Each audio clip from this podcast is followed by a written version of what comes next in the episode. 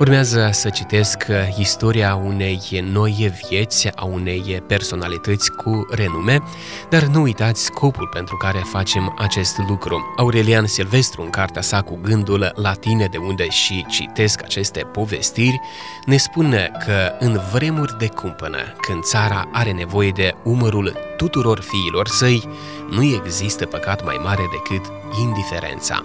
De aceea căutăm prin aceste scrieri, prin aceste povestiri, să vă trezim acel fior al demnității, acel fior al responsabilității față de națiunea noastră, față de această țară. Când a venit la Florența, unde Leonardo da Vinci o crease deja pe Mona Lisa, iar Michelangelo îi insuflase viața lui David, Rafael abia împlinise 22 de ani. Nu știa nici să scrie, nici să citească. Mai avea de trăit doar 15 ani, timp în care rar cine s-ar fi încumetat să spere că va fi acceptat în preajma lor. El însă a reușit nu numai să-i egaleze, ci chiar să se facă admirat de ei. S-a născut într-o familie modestă din Urbino.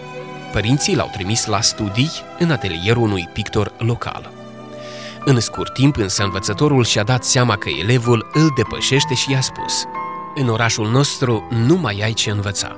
Pleacă la Florența. Acolo sunt cei mai mari pictori ai Italiei, cei de la care vei însuși adevărata iscusință în pictură. Rafael și-a făcut apariția printre ei, la început timid și parcă fără șansă de a se impune nu se deosebea aproape prin nimic de ceilalți începători, dar avea pe atunci o nesecată sete de a învăța. Era sârguincios, perseverent și harnic. Făcea totul cu ușurință și plăcere. Lucra în stilul celor mai la modă pictori din acele timpuri. Mulți l-au învinuit că prea îl imită pe Leonardo da Vinci.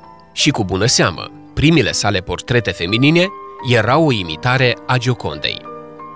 Când cineva i-a spus în fața acest lucru, Rafael a surâs senin și i-a răspuns Am venit la Florența să învăț, iar de la Leonardo am luat cel mai mult. Nimeni nu știa mai bine decât el să se impună prin sinceritate și bunăvoință. Era un tânăr admirabil, înalt, frumos, cu ochi surâzători, atrăgea atenția și simpatia tuturor a avut nevoie doar de un an ca să devină cel mai căutat pictor din Florența. Clienții îl ascultau, îi făceau comenzi, iar el le executa pe toate cu o repeziciune incredibilă. Picta de obicei în aer liber, pe stradă, sub ochii sutelor de curioși, a căror încântare îi stimula imaginația, îl inspira.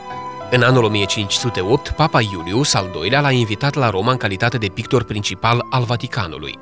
Rafael a acceptat și s-a apucat de lucru, realizând aici o mare parte din capodoperele sale.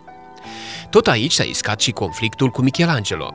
Acesta abandonase pentru un timp frescele sale din capela Sixtină, iar gurile rele au răspândit zvonul cum că Rafael, ajutat de arhitectul principal al orașului, a pătruns în capelă, i-a studiat picturile neterminate și i-a preluat o parte din procedeele secrete, care mai apoi l-au ajutat chipurile să-și perfecționeze propria măiestrie.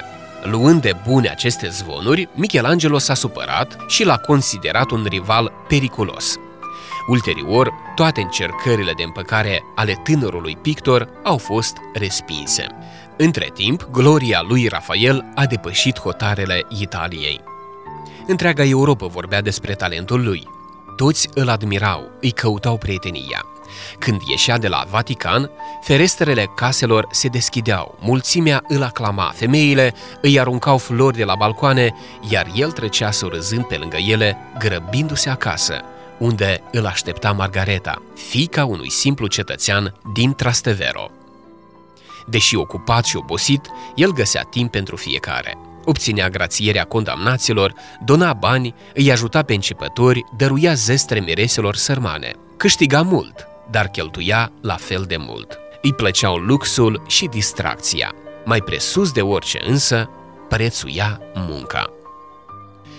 Om fiind, a avut și anumite slăbiciuni.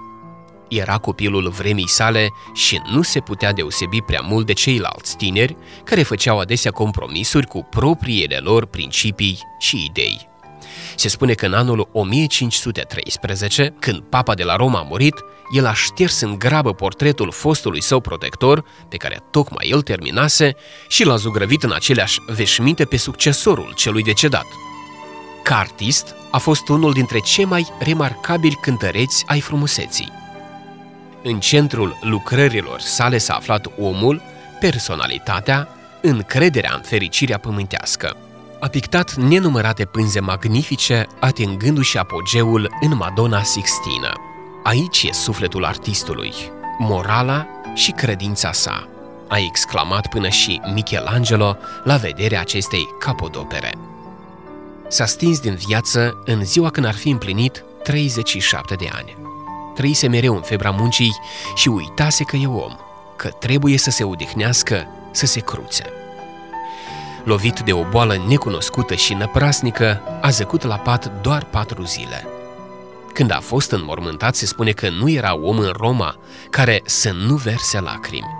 Plângeau cu toții, și rude, și prieteni, și străini, chiar dacă știau că plâng, ceea ce nu poate să moară niciodată. Un om de geniu. Atât, dragi prieteni, despre Rafael, marele pictor italian. Vă dorim în continuare să fiți însuflețiți de același zel pentru lucrurile frumoase, asemenea lui Rafael.